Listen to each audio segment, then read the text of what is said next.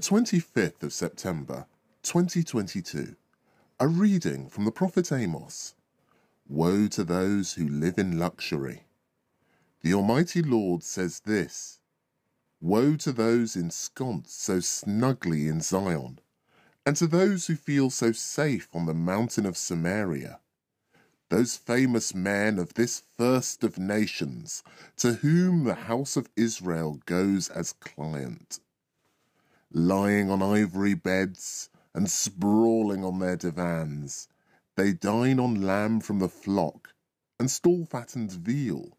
They bawl to the sound of the harp. They invent new instruments of music like David. They drink wine by the bowlful and use the finest oil for anointing themselves.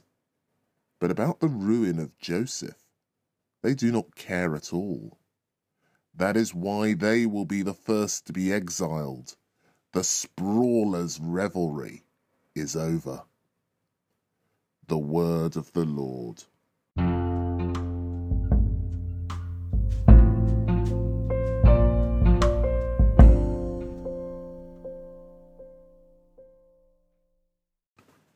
A reading from the first letter of St. Paul to Timothy.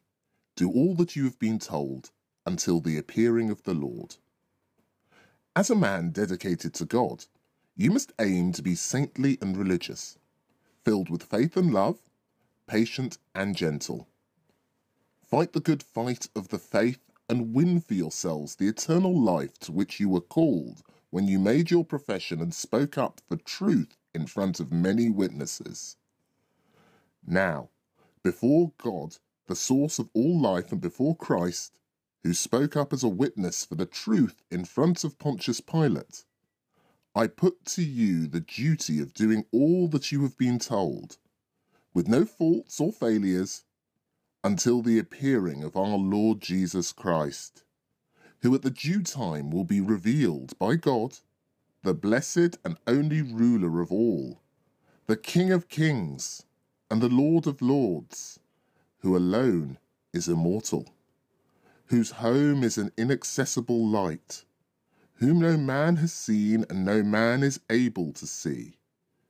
To him be honour and everlasting power. Amen. The word of the Lord.